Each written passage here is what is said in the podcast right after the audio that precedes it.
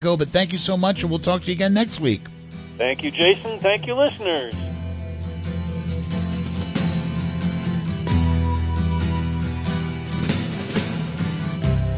ground control to make. Okay, well, that's going to do it for the local edition. We've got Trailer Talk with Sabrina Artel coming right up. This is WJFF Jeffersonville, public radio for the Catskills, Northeast Pennsylvania. We are keeping you connected.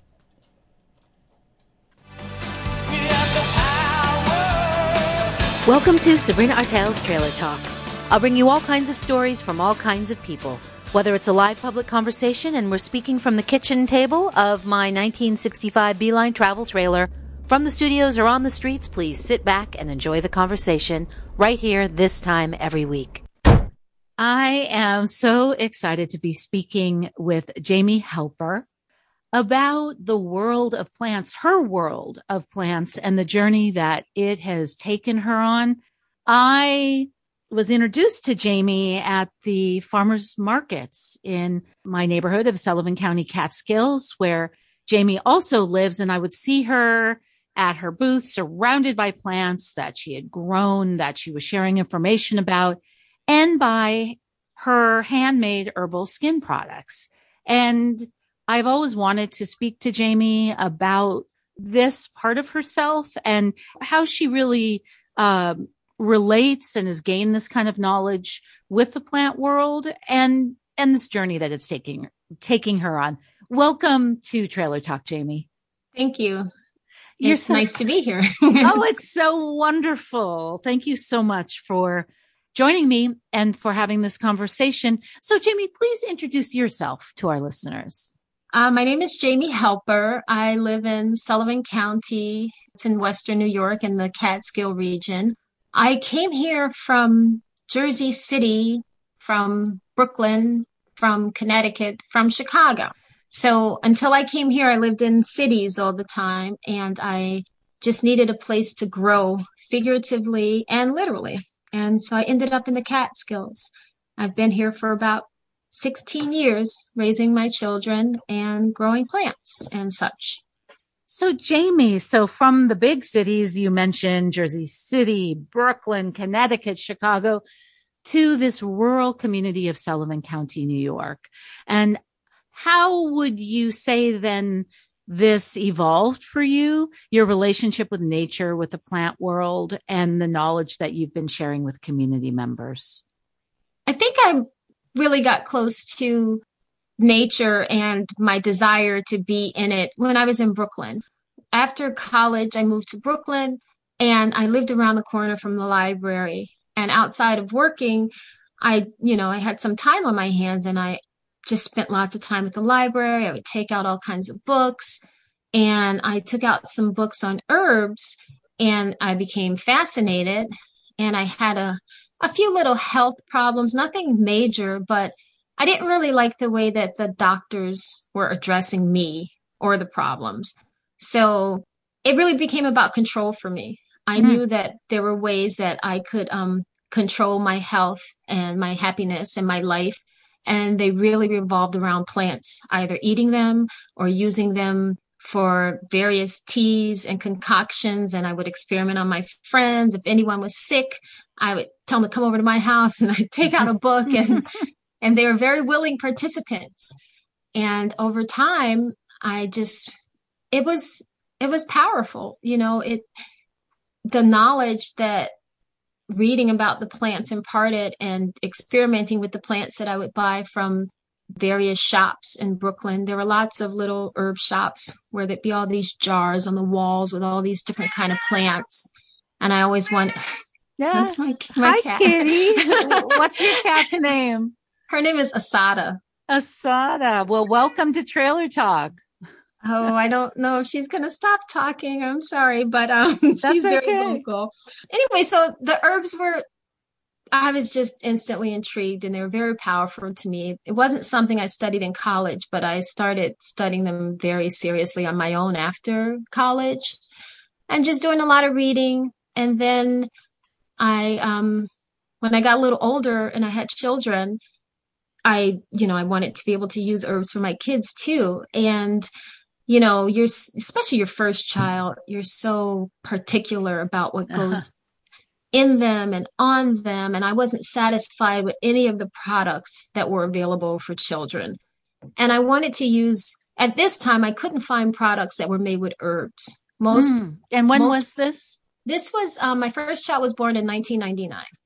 And you would see plenty of products that included essential oils, but not the whole herbs themselves. And my experience and my philosophy had always been that there was um, a certain kind of natural balance and intelligence about a whole plant as opposed to an extract. You know, yes. drugs were extracts of herbs and in sometimes in some cases synthesized versions of herbs. So I wanted to get back to the whole herb. So I started experimenting myself with um, skincare products made with whole herbs mo- mostly for my children. But, you know, when I do something, I kind of go all in. So I had so many supplies and so many products, and I would just give them to friends and family. And people started asking for more. Is this when you you started Heirloom Botanicals, or was that when you moved to the Catskills of New York? No, I was still in Brooklyn and okay. then in Jersey City.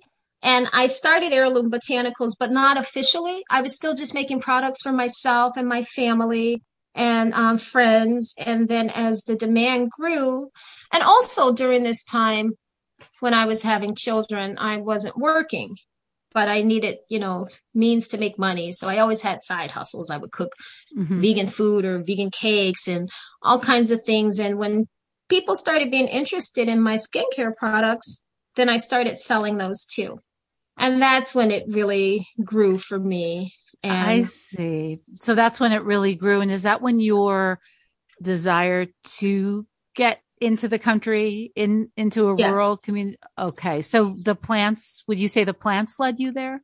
The plants and people. Mm-hmm. I wanted to get closer to plants and further away from people. oh, that's, that's well said. you wanted to get closer to plants and further away from people. When you think back to that time, so you were saying you had your first child in 1999 and you had already begun experimenting with plants and then that really accelerated when you had your first child. Is there a particular plant or something when you think back about that time that somehow was part of the guiding of you into a deeper relationship with the plant world? Yes. Um, I think at the time with the kids, it was always chamomile. Chamomile, you know, was just this wonderful herb that could do so many different things and it tasted good and it was tonifying. It was mild enough to use on a regular basis, but also powerful enough to help you when you were in distress. And for me, not just the herbs, but I, I, wanted to know the plants better. And buying these dried, desiccated herbs that someone else had cultivated didn't do it for me. So mm-hmm. I wanted to get close to the plants in a way that I was interested in plants that I could cultivate myself, plants that were easy to grow in this environment, and plants that I could wildcraft because I felt like the plants that grew closest to you that thrived in the same environment that you thrived in were most likely to be beneficial. So my probably my best plant friend is lemon balm. Mm. I have a lot and, of that that grows around me yeah. in the summer months. And it's hard to get rid of. I actually the lemon balm that's in my garden now came from Jersey City. And I've had it for decades and it's always been here since I've brought it here and it spreads and it comes back and it has beautiful little white flowers, right? Mm-hmm. Yes. And I love to cut it in the summer and put it in a vase on my kitchen yeah. table. It just smells so good. And the pollinators love it. It's a really good plant. It's particularly good for me and I feel like it, it's it's tonifying for just about everybody. It's good for it's a nerve tonic, and it just about everybody has issues with anxiety yes. and and nervous tension. It it's beneficial for sleep and it's an antiviral. So it's one of those plants that, and it tastes amazing. Yes. So I use it year round, particularly though if I were ever feeling a little down, either physically or mentally. And it's also nice to bathe in. It's, it's, lemon balm is definitely my favorite herb. Mm. But as I've been here, I've become acquainted with other herbs that I, I love almost as much, like elderflower and elderberries. Oh, yes. Yes. I, you know, they are really good friends. Actually, lemon balm and elderberry tea together are very nice, especially during cold and flu season. And they're also very good for your skin.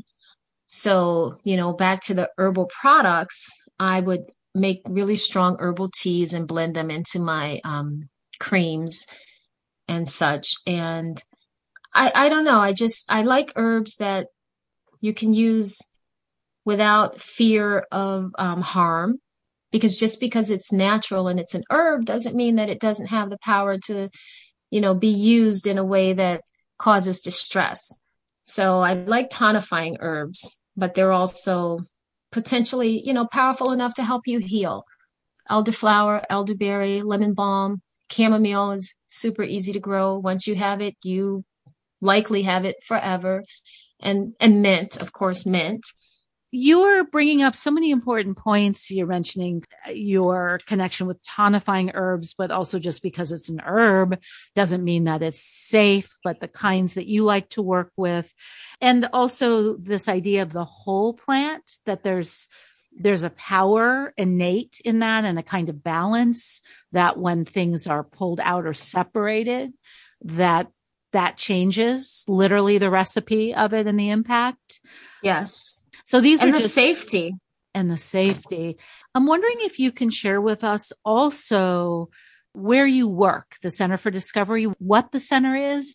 Well, um, through my works at the farmers market, I met lots of people, and there had been this position available at the Center for Discovery, and um, they reached out to me because they thought it might be a good position for me. And as it turns out, it's been wonderful. It, it's pretty much doing what I had been doing on my own with the um but not on my own you know there there's an element to what they do there that just expanded the reach and the purpose of what I was doing. The Center for Discovery, oh wow, it's so much. I don't really even know how to how how would you describe it? I would describe it as I don't like the word institution because it's not an institution, but it's a it's a place. Educational a, center. Well, it's not just as it's residential and educational. We have adults and children, and we serve our clients are um, adults and children, mainly with autism spectrum disorder or some other medical frailties mm-hmm. and um, intellectual disabilities. And what we do is we're a farm based organization.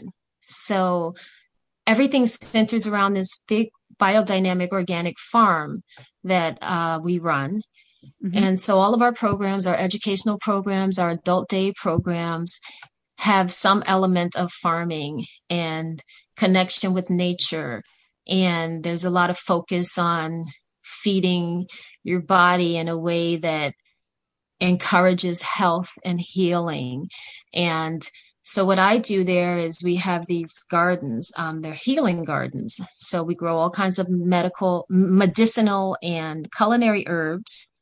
We grow them throughout the season, and then we harvest them and we bring them into our herbal workshop where we dehydrate them and we process them into teas and different herbs and spices that the center then uses and distributes to our houses. So mm. we have this philosophy where we go from seed to belly. So we nourish that plant from seed to the point that it's going to be food for ourselves and for our residents and for the the children that come there to school. We have community children that come to school there, but we also have children who live on campus there. Mm-hmm.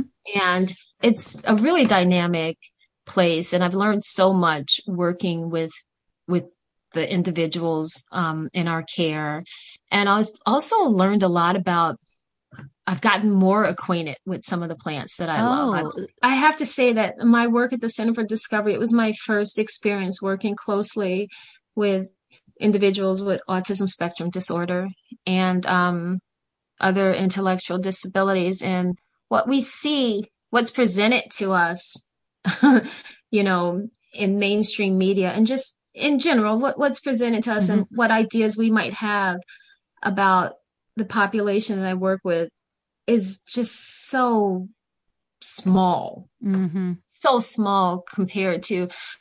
First of all, not only have I learned so much about these individuals, most importantly, what I've learned has been from the direct care workers that I work with, that work with these individuals. The depth of compassion and love and care that's exhibited is amazing the individuals we work with are amazing. You know, I don't even like to use the word disability because they have capabilities beyond most other humans I know, mainly for compassion and caring, mm-hmm. you know, and it's, uh, well, thank you for awesome. sharing that. Yes. And, and what are you learning about the, the impact and the potential of plants of this world that you had already been gaining so much knowledge and and had already immersed yourself in but what perhaps has surprised you in what you've been learning in this context at the well, center think, for discovery i think i always thought about my relationship with plants as being personal mm. and presenting the plants to people for therapeutic use but i never really thought about how therapeutic the process of interacting with those plants oh. is for everyone, not just drinking the tea, but growing the plant and touching the plant and watching the plant develop and working with it and engaging all of your senses in cultivating those plants and and the work just just the work just watching people be transformed by working with plants never even having to ingest them but still being touched by their presence, you know? Oh, yes, I was about to say by, by their presence that it's something I've always had a connection to since I can remember, but living surrounded by nature in, in such a large way in the Catskills has taught me so much about my relationship with the natural world, with the plant world, with the world of wild beings. Yeah. Yeah, it's awesome. And there's different levels of awareness, you know, with different individuals. But, you know, there are times when, you know, like right now, we're in the greenhouse and we're starting seeds. You know, there are some people that I will be with from the beginning to the end. And you know, we discount so many things and we don't understand the impact of them until someone comes back to you when you're having a glass of chamomile tea and they tell you, I remember planting these seeds. Huh. So the whole, the life cycle. And, yeah. And, and you mentioned this by engaging in the plant world, there's a, a transformative potential. That- and also growing plants from seed. For me, you know, sometimes you can just have a day or a life or a week or a month or whatever where you just don't feel like you're getting anything done. But when you plant a seed and a few weeks from now you see a little bit of green sprouting and then you get it in the ground and a few months from now there's a harvestable flower mm-hmm. it's it's fulfilling it's fulfilling in a way that you know that nothing else is and so jamie in connecting so deeply and increasing your own relationship with the plant world, what is this journey? Like, where are you on this journey at this point? How would you describe kind of where, where it's taking you into yourself and into how you're perhaps relating to the world around you? Well, I think, um, especially these last couple years where we've all been a little bit isolated to say mm-hmm. the least it's given me purpose in times when it's been lonely you know it, it's given mm-hmm. me um like i said something that i can look to and see accomplishment it's kept me outside it keeps my body moving It keeps me motivated, you know, when maybe other things aren't going so great. And it reminds me that I do have the power to control something positive.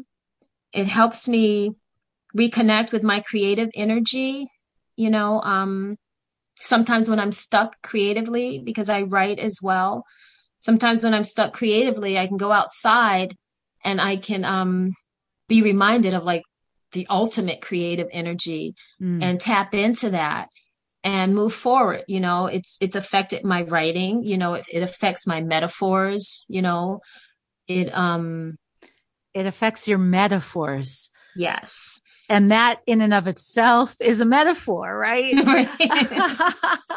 so speaking of these metaphors so it's taking you your your relationship with the plant world uh, and can we say the natural world when we say yes. the plant world? So this natural world that I feel so fortunate to be so deeply immersed in where, where I live in the Catskills. Is that also taking you into a place of a rediscovery of parts of yourself, would you say? Absolutely. Because, um, like with the reading back in Brooklyn and even now, it's, and even my escape here, it's a way of retreating. I'm a little bit reclusive and a little shy about some things, but I write music. And um, there came a point in time when I used to do it a lot. And then I don't know, I just kind of shrunk and I did not want to be a part of the world so much. But when I'm connecting through plants, I can reintroduce myself in another kind of way. It gives me um, a little bit more uh, confidence, you mm-hmm. know, because these things I do, first of all, I can do them by myself. That was an issue with my skincare products. You know, you have to get all these ingredients from all around the world. All I need are seeds, and mm-hmm. I can go from a seed to this magnificent creation that could happen with or without me, but I'm able to affect it and play a part in it. And it gave me the courage to go back and re-examine how I do that in my other creative endeavors. I, and I've been planting seeds. you've been you've been planting seeds. Yes. Yeah. Um, I'm just wondering if there's something you want to. I don't know. I guess you know we're coming towards the end of our conversation, and I certainly hope we'll have more of these but that you want to share with our listeners. The things that you're mentioning are reminding me of of these uh, relationships that we have that surround us and the potential for a certain kind of transformation. And you mentioned the senses, like when you think of plants, when you were talking to us about them, how they engage a multitude of our senses. So I'm just wondering if there's anything else you want to share. Um, if it's one thing that um, I try to keep with me, the lesson for me, especially at this stage in my life where my children are all getting older and they're all going to be leaving. It's just that, you know, it's the plants, they're always going to be here. And in some ways, so are we. And those things that we want to do that maybe we feel like time has you know kind of passed in such a way that it's no longer possible. That, that's not true. It's always possible. I've had plants that have been seemingly dead for a season and then there's just a little bit of green and with just a little bit of nurturing i get a full grown healthy plant again. And i think it's important to treat ourselves that way and treat the people in our lives that way as well. You know, to remember that we're all a part of creation as well, and we all have the capacity to to grow, to change, to seemingly die back and, you know, come again. Is there anything because of this time of the pandemic that we are living in that has resonated for you? I mean, I know you mentioned, of course, it's been a time of isolation for so many of us, and being able to enter into the world of nature and plants has given you so much. Is there any other kind of revelation or discovery that you've made yeah. during this time? Yeah, it actually made me, for the first time in a very long time, miss people. So I started, you know, to put myself back out there again and, you know, reconnect with other creative people and started doing other things I love again, like making music and um, recording music and writing and DJing. Uh, I, uh-huh. I, know you've been involved locally with that when that was possible, right? Right. So that happened right before the yes. pandemic. And so I had to put that on hold. But I was able to do small, you know, interactions with people that I know, and everyone was kind of grounded because of the pandemic. So I've been able to work with some really great creative people that otherwise might have been a little too busy for me. Uh-huh. And also, I just want to share with our listeners that you also posted this joy filled video of yourself ice skating to music on a pond. I mean, just recently. And there yeah. was something just so striking to me about that.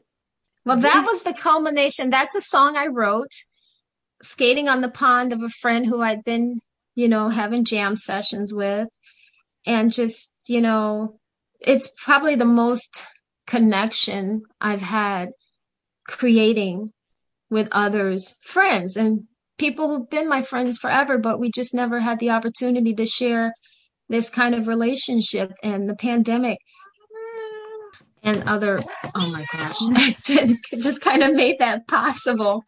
And um, Kitty's back. Yeah, she likes attention. She. Oh, I'm I'm glad I mentioned that video because it really struck me. It came across social media, and uh, it just filled me with a kind of feeling of exuberance and that anything's possible, which you've certainly been sharing with us, have been some of the lessons that that you have gained from working with plants. Well, thank you. I'm glad that you were touched by it. I, I was, I was a little nervous to put it out there, you know, little self-conscious, but you know what? I'm overcoming those fears and plants definitely help me in that regard. Well, thank you so much, Jamie, for speaking with me, for taking your time and revealing some of your, uh, connect, some of your connections to the plant world. Thank you. I've enjoyed this conversation. I've been speaking with Jamie Helper about plants, about her connection with plants. She has the Heirloom Botanicals Project, which is handmade herbal skin products. She also works at the Center for Discovery, where she is in the healing garden and working with individuals there. And she has been speaking to me about this world, this incredible world that if we are fortunate enough, we get to interact with and to deepen our knowledge about. Thank you so much, Jamie. Thank you. From the kitchen table out on the road, I'm Sabrina Artel. Thanks for joining me for Sabrina Artel's Trailer Talk. The music for the show, Patti Smith, People Have the Power. Trailer Talk is produced by Sabrina Artel. For more information, please visit trailertalk.net. Special thanks to WJFF Radio Catskill and the numerous people who have donated their time, resources, and conversations to make Trailer Talk possible. Thank you all who joined me in these conversations. I'm Sabrina Artel. Safe travels. I'm Maria Hinojosa. This week on Latino USA. We travel back to the Dominican Republic to unpack the history of the Perejil massacre and the consequences that live on today. The DR, like many other post-dictatorial nations around the world and their citizens, experience post-traumatic stress. That's this week on Latino USA. Friday afternoon at 2 on Radio Catskill. Hey, it's Peter Sagal. Having your car towed is never a good feeling unless it means more public radio. Donate your unwanted car and help support this public radio station. Watch your car get towed away and feel good about it. Just go to WJFFradio.org and click Donate. Support public radio for the Catskills and Northeast Pennsylvania. That's WJFFradio.org. Thanks.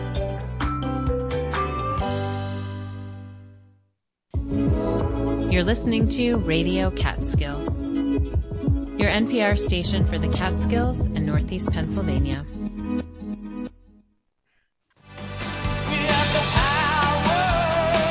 Welcome to Sabrina Artel's Trailer Talk. I'll bring you all kinds of stories from all kinds of people. Whether it's a live public conversation and we're speaking from the kitchen table of my 1965 Beeline travel trailer, from the studios or on the streets, please sit back and enjoy the conversation right here this time every week. I'm Sabrina. This is Trailer Talk. Thank you so much for joining us for this episode today. My guest is John Philip Hamilton. And we are going to be talking about his project, the Record Museum and his portable gallery. There's a show that he's curated in my county of Sullivan County, New York in the Catskills at the Narrowsburg Union. And this is a portable gallery that John has taken to other places. And we're going to be talking about his concept behind this box, right? This, this portable gallery that travels and that contains records, LPs, albums. These are names that I grew up calling these incredible discs that play music and that are still a favorite of mine. So I want to welcome John Philip Hamilton to Trailer Talk. Hi, John. Hi, thank you for having me. I'm happy to be here at the uh, trailer. Yes, thank you for joining me at this kitchen table. Because of Trailer Talk, I am very interested in the portable, the mobile, just like this kitchen table of Trailer Talk. Yes. right? How did you come up with this idea of a portable gallery of the record museum? Like all good ideas, I was I was at a bar with my friend Danny and just coming up with ideas of what to do in uh, living in New York City, and um, the idea of uh, celebrating the art and the history of the record album specifically was of strong interest to me. But uh, gallery space is uh, very expensive in the city, as as is everything. So I was uh, meditating on it, and I was like, well. Why don't I do something that's similar to as one might shop for records? You could very well explore a gallery of art in a crate like a record. And so musée dans une caisse was a phrase that came to mind from the French, which means museum in a box. And originally the idea was maybe to put together gallery, one crate called Gallery One, and a folding table and uh, set up at some green markets in the city, possibly, or maybe around the corner from uh, a great record store, or even there's some dudes that were out there. There was one gentleman on 8th and 23rd who sold records uh, throughout the uh, the aughts and the teens, and just let people check it out. And it would be the idea it would be rotating, and it'd be a different uh, theme, but every time it would be something focused on the LP itself, the cover, the sleeve, the record, uh, or something that extended from that. I love this idea, and I'm very connected to it because of my own project with Trailer Talk and it makes me think of other projects like the, you know, kind of traveling libraries and barber shops and, and then other curators, artists who are creating works that are more mobile or portable. Uh, you mentioned the the man, you know, on, on the street over on, I think you said 8th Avenue in the city. I mean, I certainly had my favorite LP salespeople, you know, who would, who would spread out the blanket on the sidewalk or, or the table with LPs. And that is a really fun and social activity. And also one, as you mentioned, that contains history, right? Embedded within each album is a history so I'm wondering if you can share with us when you think of your first or your first handful of albums, like take us back there and to this, this, uh, kind of road that's led us to this moment of speaking about your record museum project. Certainly. As a child of the 70s, I inherited my parents' 45 collection because they were adults they no longer were sitting around playing these singles. They were listening to long play albums or whatever. And so my introduction was through the 45s and hearing the girl groups or Elvis or Ray Charles or uh, Bill Haley. And uh, from that, that was I became fixated on the various uh, designs of the uh, labels, their logos, and that always stuck with me. And then, of course, just the uh, again, these 45s were all contained in carriers, little portable suitcases, if you will, to carry your records around. So maybe that just kind of informed everything right off the bat. And then um, throughout my childhood, there would be some significant purchases. A neighbor's kid got Magical Mystery Tour as a birthday gift. He hated it. I bought it off him. I loved it. The uh, the early days in my teens in the 80s, I would travel I, I, well, first of all, I grew up in a suburban hell called Brandon, Florida, outside of Tampa, and it was really a, a, a, a giant nowhere. Uh, in fact, uh, death metal was the it was the capital of death metal in the 80s. So Brandon, Florida. Brandon, Florida. So it was really there was like a major reaction to this total zero of a place. So we would drive to the outskirts of the county to go to these various record stores, one of which was Vinyl Fever, and there relied upon older salespeople who knew about jazz, knew about indie rock, knew about fusion, knew about uh, R&B, and they kind of helped inform my purchases. Used records, of course. In the 90s, uh, after college, I moved to San Francisco and uh, really fell in love with the music scene there. And the record stores there were some of the um, most amazing of all. Rasputin in the East Bay, and of course, Amoeba Yes. Records. Right. Oh, Amoeba. I, I still have my Amoeba bag, my canvas bag that Yeah. I, I use for things. and I and some of the best purchases of vinyl I ever did was in the uh, late '90s into the aughts when people were just chucking all their vinyl because the CDs had taken over and uh, they had more than they knew what to do with. So I was purchasing albums for a dollar that you know should have been much more than that and really beefed up my collection. Oh, it's, I love hearing this story. I mean, I am thinking about what records, what albums bring up for me. And they do take me immediately to my childhood, to, as you described, your parents not wanting their 45s and handing them down to you. I'm thinking of my older sister passing albums down to me and things like, uh, you know, like the Beatles Revolution. And um, I'm thinking like the Stones Sticky Fingers or, Mm. and I'm thinking of Barry Manilow of all things receiving that as a birthday present when I was a girl, you know, and just kind of this variety. And I had the, the special plastic covers for them and I made sure they were very straight in the cabinet so they wouldn't get warped. And you mentioned, of course, the cover art of the album, of the label and just really having a whole universe of my reality was swirling in and around the records and the music that was coming from them. Are you finding that with your portable gallery? You know, your museum in a box that consists of what, about 20 to 25 albums? I believe it's yeah, 25 um, framed artifacts. framed artifacts.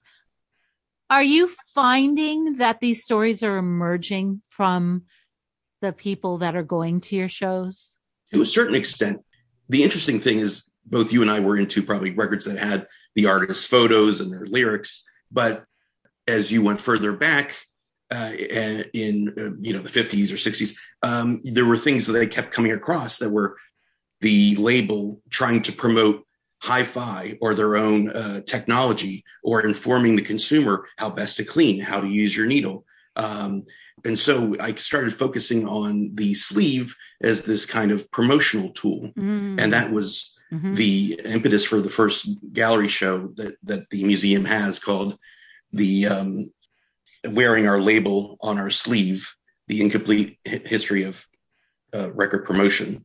And so that helped inform uh, the history sort of kind of assembled as I started going through all these sleeves that predate, um, you know, the artist's uh, intent and control of the, the vinyl.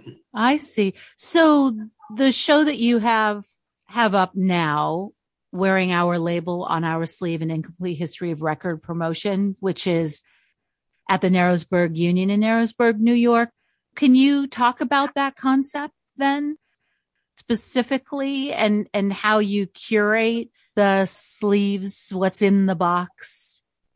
I will. And, but to answer your question real quick, Yeah. yes, I think, uh, as people flip through, there is a sense of memory and, um, and as they hit certain sleeves, certain things would pop out. I don't have any specific memories, but uh, you could see certain people really dwelling over them or sharing something with their, their partner while standing there.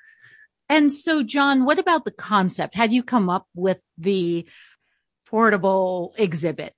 Uh, so the once I had this idea, I started uh, just writing down ideas of of what to feature in the uh, the gallery, uh, how to how to execute it, and I would dwell over this and I would add to it over the years. And then finally, last year uh, in December of 2019, I was like, okay, I have to do this. I have the time. Why not? And so the I built crates and I culled through uh, my entire collection for these different um, sl- paper sleeves that would feature uh, all the um, promotional tools that the the labels would use uh, through the sleeve, and a narrative started to appear, and it, it basically had a linear one in that the early days it was about promoting hi-fi, and then it was about celebrating the label as the best in in its in its field, and then it became um, more focused on the um, stable of artists, and um, and through that the artists' own uh, vanity labels, and then it uh, featured. Uh, I figured out that they started uh, to do direct sales to the people buying these records because they had a, a captured audience. And so there would be different ways that they would attempt to do this through humor or through lingo of the day that is a bit uh, corny now when you read these things. And um, this is so interesting what you're sharing, John. So, so I was thinking so much of the music and, and the object of this, this kind of this square record cover.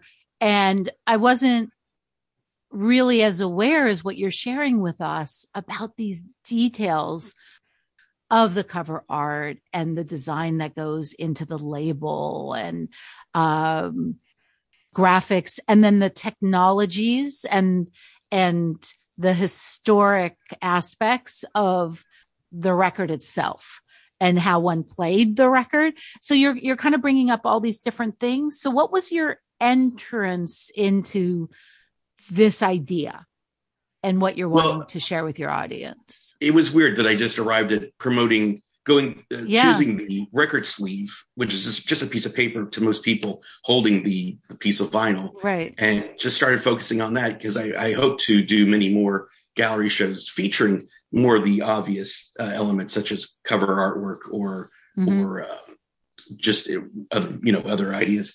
And so uh, I once I settled on uh, I came up with enough uh, representation, uh, representational uh, artifacts. It just made sense to start with this and try to cobble together a narrative uh, of the record industry up up from the 50s to the uh, 80s, basically. And it was fun. It was fun to kind of uh, come up with an order in which to present uh, the various uh, sleeves without getting too dry or dull. I added a little humor to the gallery guide. I tried Right. to punctuate the show with uh, the the Hot Lips Rolling Stones um, label um, that premiered in 1971. That was featured on their inner sleeves for the records that came out that year for the first time. Uh, Playboy actually had their own label um, for jazz and R&B and comedy and folk, and uh, one of those sleeves are featured with their iconic image in a uh, wallpaper style.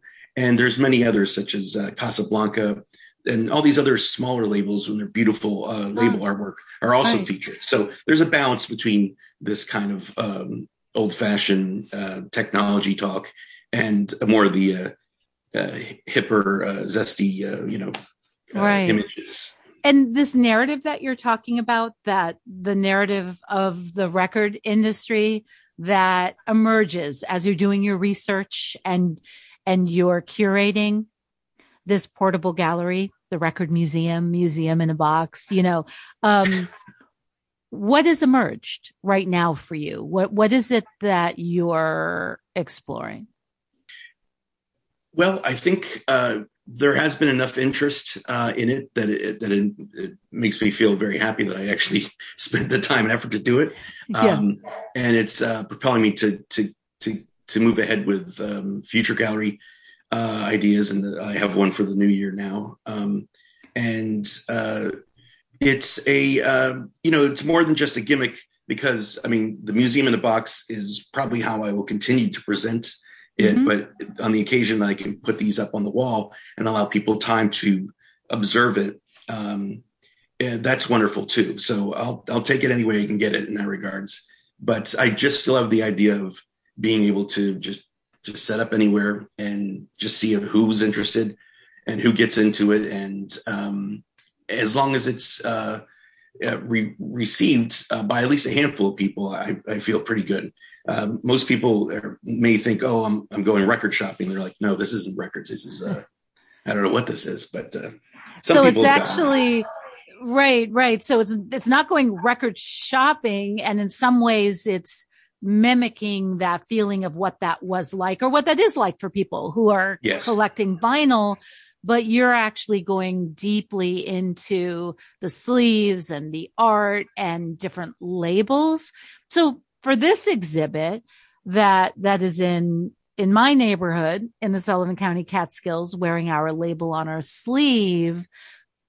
I mean, of course, there's a double entendre there as well. So what is it that you, you're getting at with this one? And then if you're able to give us a little bit of an idea of what you're, you're currently working on, uh, that you said will be your upcoming Sure thing. project. Yeah, I think it was just um, the idea w- was to focus on yeah the the graphic that represents the uh, the show. I had a lot of fun putting together. It's just you know an arm filled with tattoos of great looking um, small labels and uh, and yeah, just it was I was uh, it was fun to explore all the labels and how they were trying to just sell sell sell, but then also you could see the trend of the artist uh, dictating uh, everything about the record, and that Mhm. meant that they had their own vanity label, that they had their own uh, wants, and there were people like Mickey Gilley, huge successful um, country star and entrepreneur in the uh, 70s and 80s, and he chose to promote uh,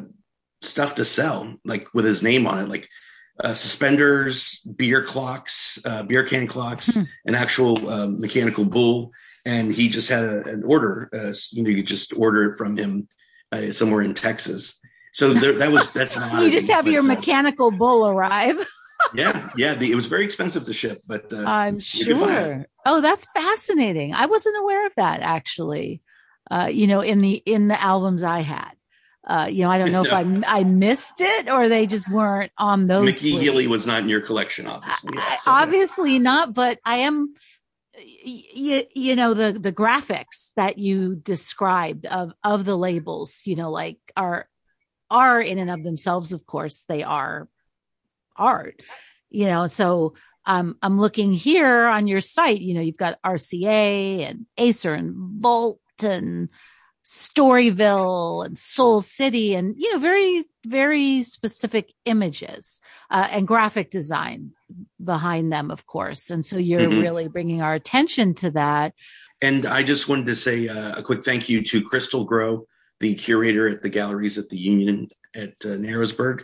And just to point out that my good friend Andy Sumter, show poster art artist from the 80s, he's featured in that show. I think it's a great exhibit. What what um what are you working on right now? Ah, so yes, to follow. So the next uh, idea, there, there's two. There's um, uh, so the idea of the interactive album. Uh, it, it, it cuts uh, several different ways, but uh, in my mind, it would be a fun uh, gallery show, and and they are various. There's there are actual record albums, the the the covers that our artists produce that you could turn into something like you could cut paste and turn it into a uh, a truck. You could turn it into uh, like Alice Cooper's "School's Out" becomes a desk. Um, so there's these other there's these. Oh, what know, are some other examples? um, the George Jones had an album that you could construct into his tour bus. Um, uh, there's a couple others that I'm failing, but so there, there was that aspect. And then I was like, well, there's also albums that you had to go and cut out from the back of cereal boxes that were 45s in the 70s and 60s. And um, those vinyl inserts of magazines that uh, one had to cut out to play on your record player. So there was that aspect. And then there was also uh, the actual content where there were albums that would be released that would be minus a part, like a jazz trio. And as a saxophonist, you could play along. Or there were series of um, records featuring artists doing one side of a dialogue that could have been like a murder mystery. And there were these albums in the 70s and 80s that would go out to DJs and it would be written questions and the actor or the director or the musician talking about their film or their album um, giving the answer and th- so those are those are bizarre uh, now to think of uh, but they're completely interactive and oh, that's finally fascinating. Yeah. the the other element of interactive was uh, some musicians would make uh, samples like like Dewey Redman recorded several albums of these one minute, 30 second uh, ja- uh, saxophone solos. And you could, and I, and I have them and you could see where they were scratched where they were used. And there's all those, all those records that were used by DJs that are all scratched. They're like grooved artifacts. So the, it's all over the place right now, but I'm hoping to feature Right. some, some Oh. of all of that. Oh, that sounds incredible. How many albums do you have? I, uh, I'm looking at most of them now. I'm not sure. Um, What do you, come on, give us an idea. It's not that many really. Uh, Really? I've had to move around a bit, and uh, there's been times when I've uh, I've you know ha- I've been more flush, so I, I could purchase certain items, but um, a couple thousand at least probably. A couple thousand. And uh, when did this begin for you? When did this emerge? This idea of, of the portable gallery of the record museum. It uh, began. I well, I started thinking about it probably about eight years ago, and um, Okay. and uh, I, I have other interests. So there would be this cue in my head when when to do something next, and uh, it just finally moved up because there was uh, you know there was uh, I had the time and uh, during COVID it seemed like a perfect time to just be by myself and work on this, Yes. and then offer this up as someone to as something that someone could explore on their own without uh, you know hope just being on their own and um, and uh, and being portable and being being able to you know go with the flow. It could be indoors, could be outdoors. Right. so- yeah. So, and so there's been this journey with vinyl, with the record, of course. Like you were saying, people were just dumping them. I think you said in the late 90s. I lost track when that happened. And all of a sudden, I guess at that point it was the CD, right? And then, and Yes, yeah, that- and uh, MP3s. I think were, or you know, uh, I think it was still a couple years away from um, right a couple right like a couple years away from that and yet so what do you make of the fact that lps are back you know that they they actually are so popular both for the historic reasons and the collecting reasons but also for artists that are releasing vinyl now you know I mean, it's it's it's great that there is interest in because there is a there is a warm sound tone when you listen to a Yeah. record that that is pr- produced a certain way and or, and and through the needle, and so that is special. Some things that just get a digital remastering and put on vinyl, uh, it, it's not the same. And I guess some of these releases that people make, they're used to now putting out 80 plus minute albums. So that means four discs of four vinyl discs. So that gets expensive. So I, I it's it's a mixed bag. I think I think there's Mhm. there's a reason to have it. It's maybe very expensive. And during um, the recent time, I know a lot of uh, independents were having trouble uh, producing records because they couldn't get the vinyl. And um, I think it's uh, I think it's uh, it's a mixed bag. I'm glad that people are interested, and there's uh, and it actually helps uh, draw interest to the museum because uh, it's it's something that they like and are into, and maybe weren't aware that that piece of paper actually used to promote Yes. how to use your needle or you know, oh my goodness. I, you're really bringing back memories for me. my obsession with going to the stores to pick out just Yeah. exactly the right needle and the cleaner and I mean, all kinds of things. So we're, we're coming close to the end. I just wonder if there's anything else you want to share with us, John. Uh, I, uh, I, I, uh, I just feel like I, uh, it was a, uh, it was something that I envisioned uh, just doing in the city, but then I was able to do elsewhere um, during the pandemic, and it's something that I hope to do. Maybe uh, get on the road with my own trailer and uh, and feature the uh, the art and the history of the uh, the record. Well, I love this, John. We can, we can partner up. Yes. That'll be perfect.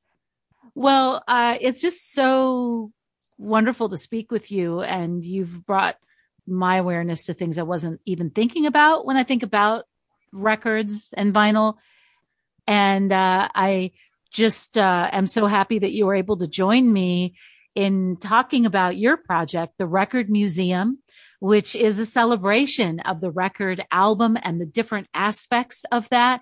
Uh, I want to encourage people to visit therecordmuseum.com to find out more about your project. And if you're fortunate enough to be in and around the Sullivan County, New York Catskills, you're able to go to John's show wearing our label on our sleeve, an incomplete history of record promotion. And that is at the galleries at the Narrowsburg Union in Narrowsburg, New York. And it runs through March 19th. And it's just been great to speak with John about his concept, a museum in a box, a portable gallery, 25 LPs, but really diving deep into different aspects of this object that we call an LP or a record. So thank, thank you so much, John. I appreciate it so much, Sabrina. Thank you. You're very welcome. I've been speaking with John Philip Hamilton. From the kitchen table out on the road, I'm Sabrina Artel. Thanks for joining me for Sabrina Artel's Trailer Talk. The music for the show, Patti Smith, People Have the Power. Trailer Talk is produced by Sabrina Artel. For more information, please visit trailertalk.net. Special thanks to WJFF Radio Catskill and the numerous people who have donated their time, resources, and conversations to make Trailer Talk possible. Thank you all who joined me in these conversations. I'm Sabrina Artel. Safe travels. Support comes from Restorative Management, a new treatment provider of outpatient substance abuse services, now in Monticello serving Sullivan County. Are you or a family member impacted by drugs or alcohol? Information and assistance at 845-250-1115 or restorativemanagement.com. From the Cooperage Project in Honesdale, thecooperageproject.org. And from listeners like you. I'm Daryl Brogdon. We're at the Underground Martini Bunker again to hear the music that's always shaken, not stirred. We're here with the Retro Cocktail Hour every week on WJFF Radio Catskill in Jeffersonville, New York. And you are most welcome to join us. Wednesday night at 8 on Radio Catskill.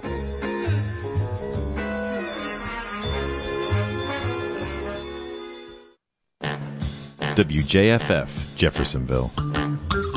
Public radio for the Catskills in Northeast Pennsylvania. Radio Catskill.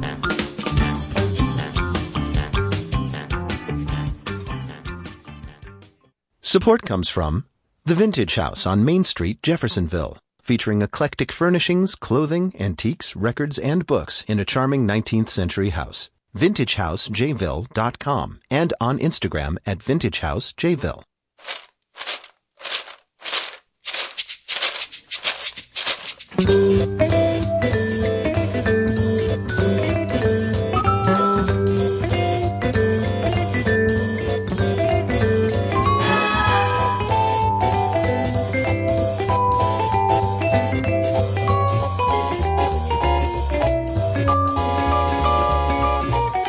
You're listening to the Retro Cocktail Hour.